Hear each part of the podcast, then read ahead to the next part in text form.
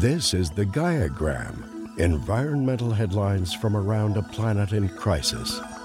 According to Reuters, a new report from the scientists of the Intergovernmental Panel on Climate Change said global warming is dangerously close to spiraling out of control, warning the world is already certain to face further climate disruptions for decades, if not centuries, to come. The report said humans are unequivocally to blame, and rapid action to cut greenhouse gas emissions could limit some impacts, but others are now locked in. The deadly heat waves, gargantuan hurricanes, and other weather extremes that are already happening will only become more severe. The BBC is reporting thousands of tourists and residents were evacuated from towns north of the Greek capital Athens as wildfires spread across the country. Strong winds and high temperatures are making it difficult to control the blazes. More than 150 fires have been reported, with six areas put on high alert. Greece, like many parts of Europe, has been grappling with extreme weather this summer. Meanwhile, Turkey battles its worst forest fires in decades. Turkey's president is under ferocious attack for handling of the disaster, as well as his broader management of the country. Fires blazed uncontrollably for at least eight days so far, aggravated by a record breaking heat wave that follows a prolonged drought.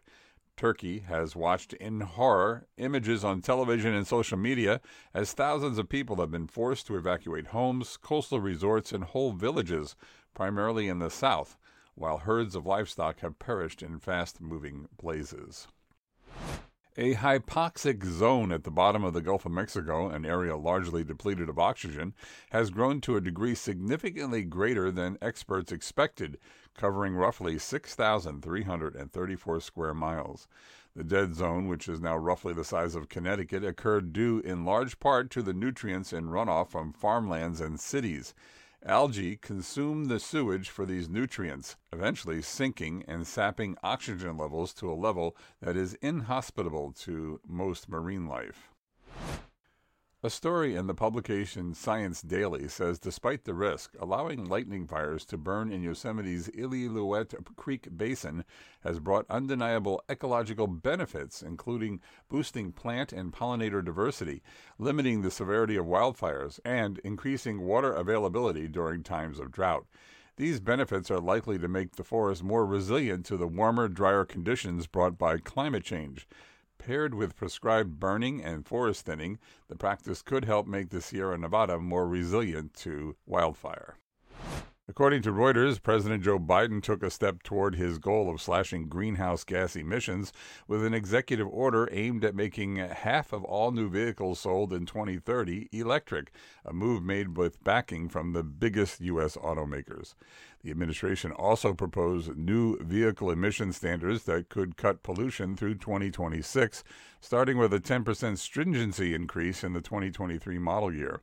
The actions are part of Biden's broader plan to fight climate change, in this case by targeting emissions from cars and trucks while working to make the United States an industry leader.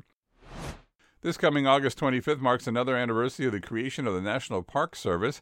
In 1872, United States President Ulysses S. Grant signed a bill designating Yellowstone as America's first national park.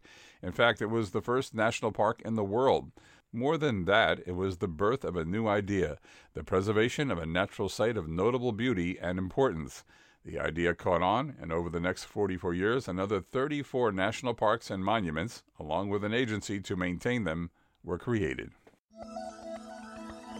This was the Gaiagram environmental headlines from around a planet in crisis.